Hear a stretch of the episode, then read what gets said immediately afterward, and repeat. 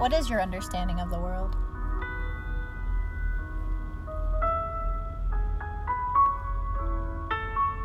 Should we all live in a glass house and go to work Monday through Friday? And if you have the option to be home on the weekends, you take advantage of it and you spend time with your kids or child, maybe your significant other. Maybe you walk your dog or your cat or your fur ball through the park. And you go for your morning jog and you go to Starbucks and get your coffee.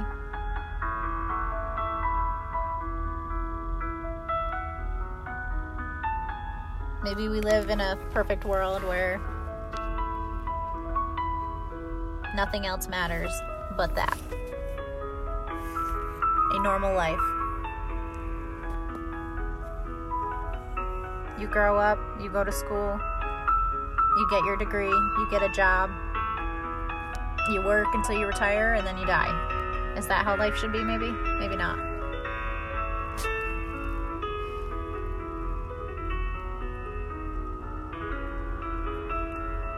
Because sometimes people mess up. Sometimes life is so overwhelming that you find yourself struggling with the idea of coping.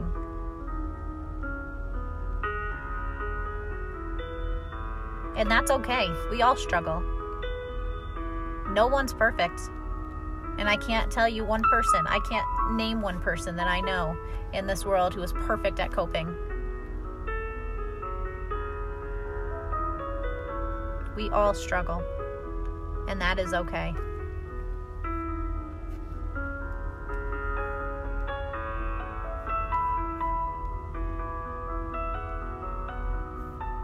And what we struggle deepest with is our mental health. And I can't stress enough how important mental health is. Your mental sanity, taking a mental health break, taking a breath, breathing, working on your meditation, working on your mindfulness. It is extremely cruciating.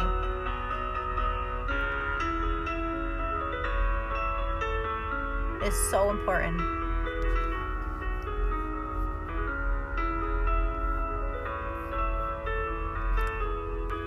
What people don't realize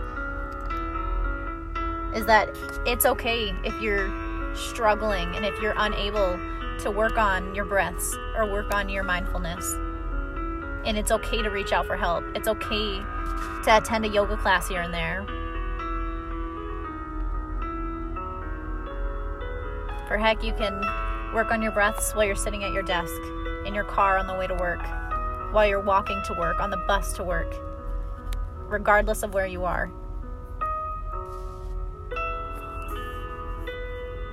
And what people don't realize is that the number of us who struggle within the community, within the criminal justice system, worldwide, is a large number. And something that I struggle with daily, something I've struggled with my entire life.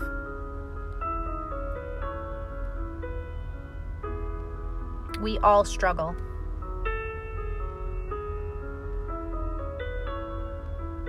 And what we're going to continue to see is an increasing number of individuals who are overrepresented in the mental health field who are also committing crimes and ending up in the criminal justice system.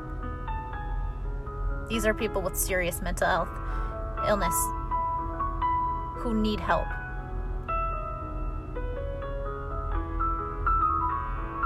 And as the prison system grows, so will the population of incarcerated mentally ill.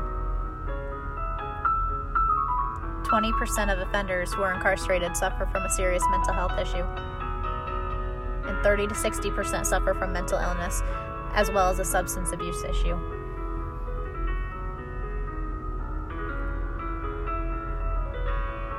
And what's insane is the overwhelming majority of offenders who have been arrested are for crimes of survival. What does that say to you? Crimes of survival.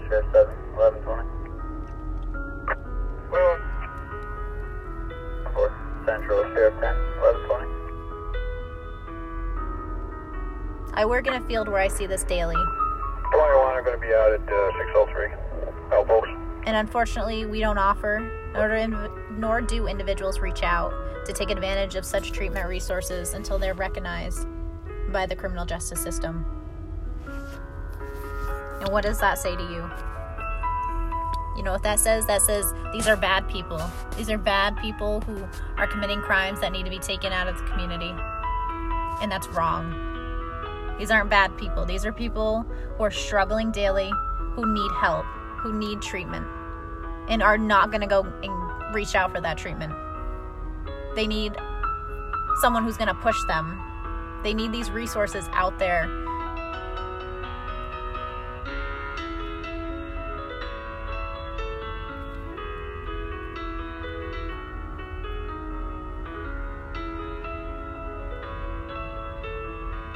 an advocacy group that I strongly fight for is for offenders, offender advocacy.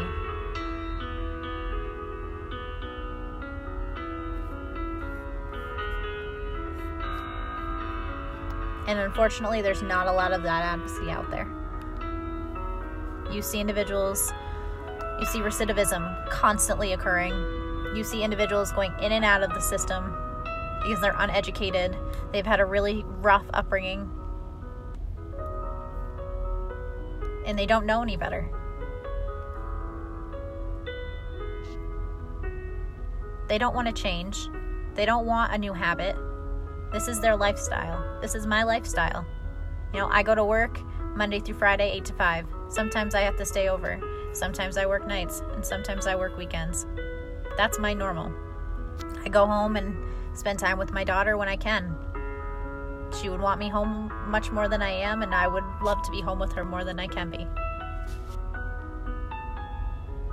That's my lifestyle. Do I want to change it? Sure, sometimes. And sometimes I greatly appreciate it because I know that when I'm at work and I'm chatting with someone, it's almost like a counseling session for them. I feel like I'm helping them, and I know I'm helping them. I know I'm helping whoever comes up to me and decides that they want to have a conversation. And that's just something new in their day, in their daily lifestyle. They don't get that every day. Not everyone comes up to me and has a conversation with me, same person every single day. And those are the things we take for granted.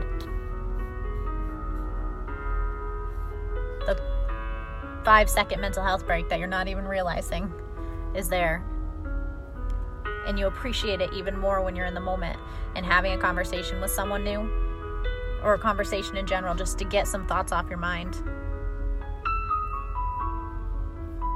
And individuals who are incarcerated and have that five seconds to get a few thoughts off their mind, it is very obvious that it is so re- relieving. And that is something I absolutely appreciate about the work I do. And that is why offender advocacy needs to be more heard of. There need to be more intervention programs for individuals who are in the criminal justice system for their children before children even become adults, before they become teenagers. There should be intervention programs.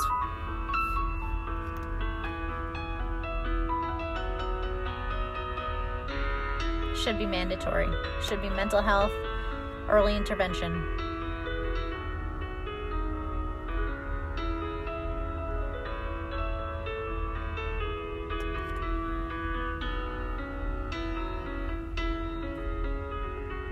Advocating for mental health in the criminal justice system is hard. And I give credit to anyone and to everyone out there who is struggling and fighting for whoever they're fighting for. Because it is not easy work.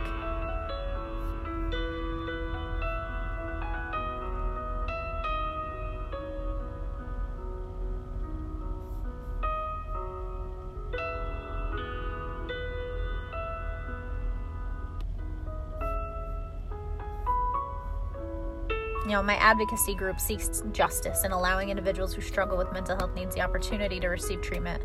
Rather than just being placed in a correctional facility that's not equipped to handle such needs, nor are they required to. They're not required to give treatment. They're not required to sit you down and have a counseling session. They're required to house you in a locked facility and keep you away from society and from your community. You know, for the community's protection. They don't care about your protection. And that is exactly the problem. You know, my group stresses the fact that individuals should be receiving, you know, consequences. They should be punished for, you know, a heinous crime, petty crimes, any type of crime committed. However, there should also be treatment plans placed for those individuals who are struggling with mental illness. And I know that there is now mental health court that allows individuals to be sentenced and then allowed the treatment process to begin, which is incredible. It is a huge step in the right direction. But again, the problem that I'm stressing is that the criminal justice system is so focused on the community safety, as we all should. The community deserves to be safe at all times. There should never be a reason for us to question our safety. But we should also be supporting each other. You know, we are all growing up in this world together, we're all living together. You know, we're all different, but we're all the same. We all struggle with mental illness. In some way, shape, or form, we all struggle.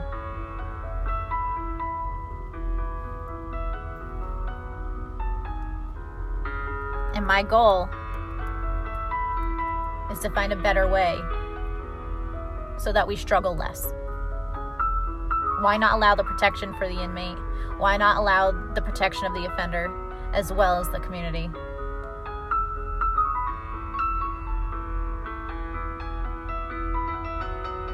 Your mind is your greatest weakness. That is what we fear most.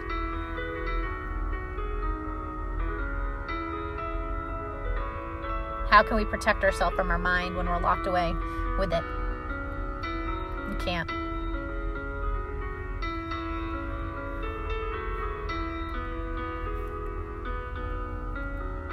Mm, I'm not saying correctional facilities are where I'll find the answer.